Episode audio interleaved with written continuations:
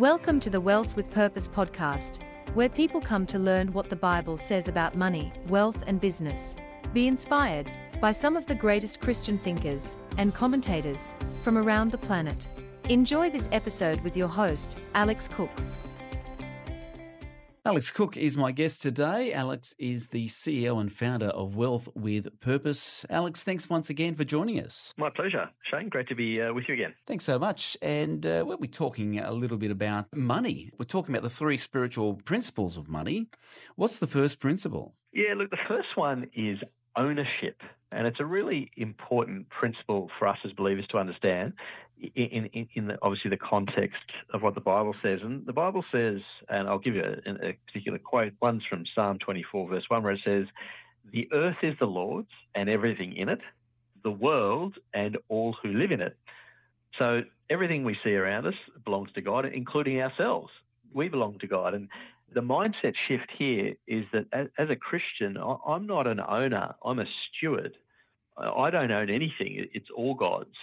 And so that's a big, you know, mind shift for us to have. And, you know, there's a wonderful story of John Wesley. Now, many know John Wesley, the famous English theologian from hundreds of years ago.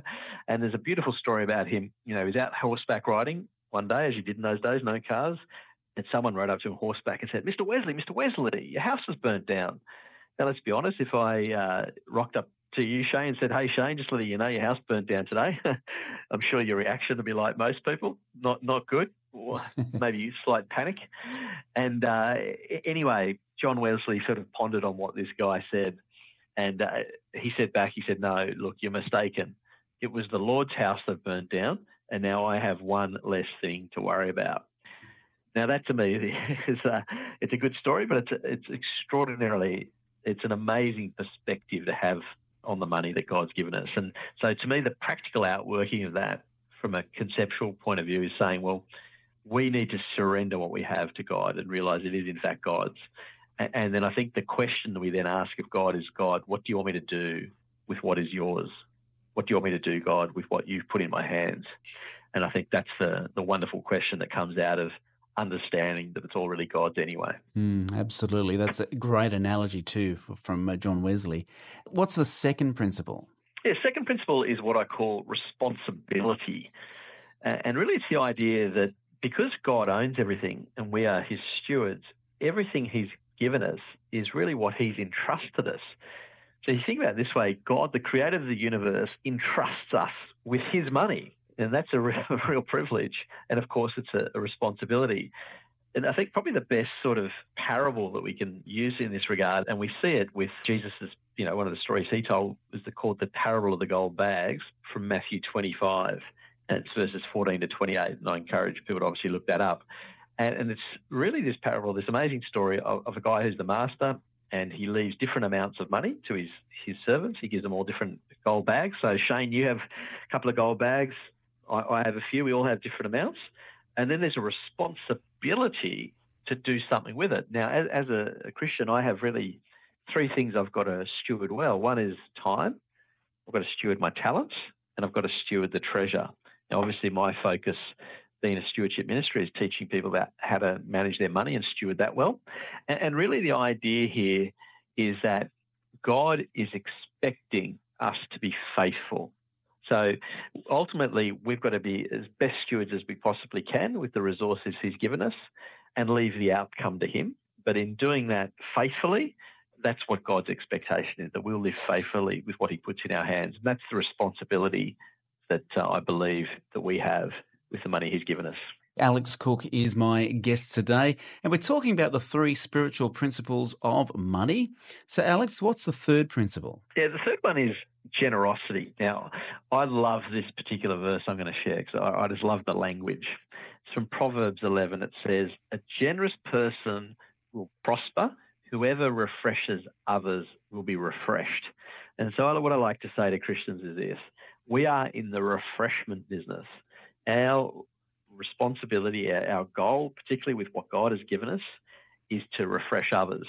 Now, that could be refreshing them by giving them the good news of Jesus Christ and certainly funding organizations and churches and missions and all that sort of stuff that takes that good news to people and gives them that refreshment, that restoration in their life. And of course, there are those who are poor and in need, and we need to refresh those by meeting their needs and lifting them up out of poverty. So I just love that that that concept, the idea that we are in the refreshment business. And when we do that, when we live with that outward focus, that's when God will look after us. You know, it says a generous person will prosper. In other words, and, and you see it also in other passages like Matthew 6.33, seek first his kingdom and his righteousness, and all these things will be added unto you. In other words, when we have that God focus and other people centric rather than ourselves, that's when God, you know, he'll look after us and, and take care of us through this season. And of course, the reality of generous living is that is the lifestyle that as a, as a Christian I'm called to. I'm called to live a generous life. And that means that it's a regular thing. It's not a once off thing. It's not a once a year thing. It's a regular thing. It should be, I should be generous, obviously with my time, but especially obviously with my money as well. And being generous involves sacrifice. You know, often we think of generosity and people tend to think of it in terms of amounts, small and large. And a larger amount's more generous. In reality, that's not the case because all of us obviously have different amounts.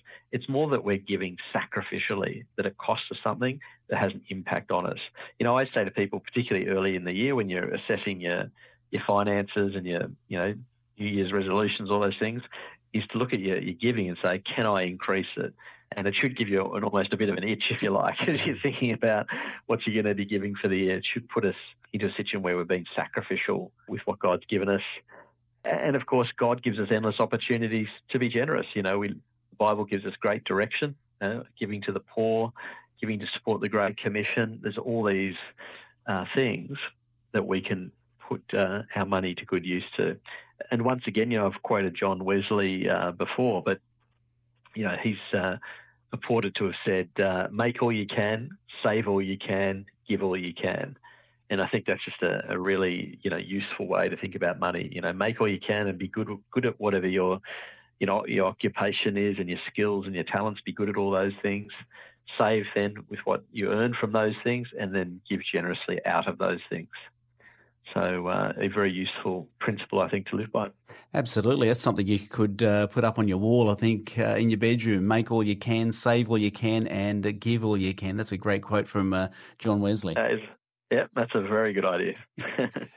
Alex, thanks so much for sharing about the uh, three spiritual principles of money. Next week, we'll talk about the three practical principles of uh, biblical financial stewardship. And looking forward to uh, speaking to you then. Likewise, look forward to it, Shane. Alex Cook, the CEO and founder of Wealth with Purpose. Thanks for tuning into the Wealth with Purpose podcast. For more great biblical wisdom and free resources, please visit www.wealthwithpurpose.com.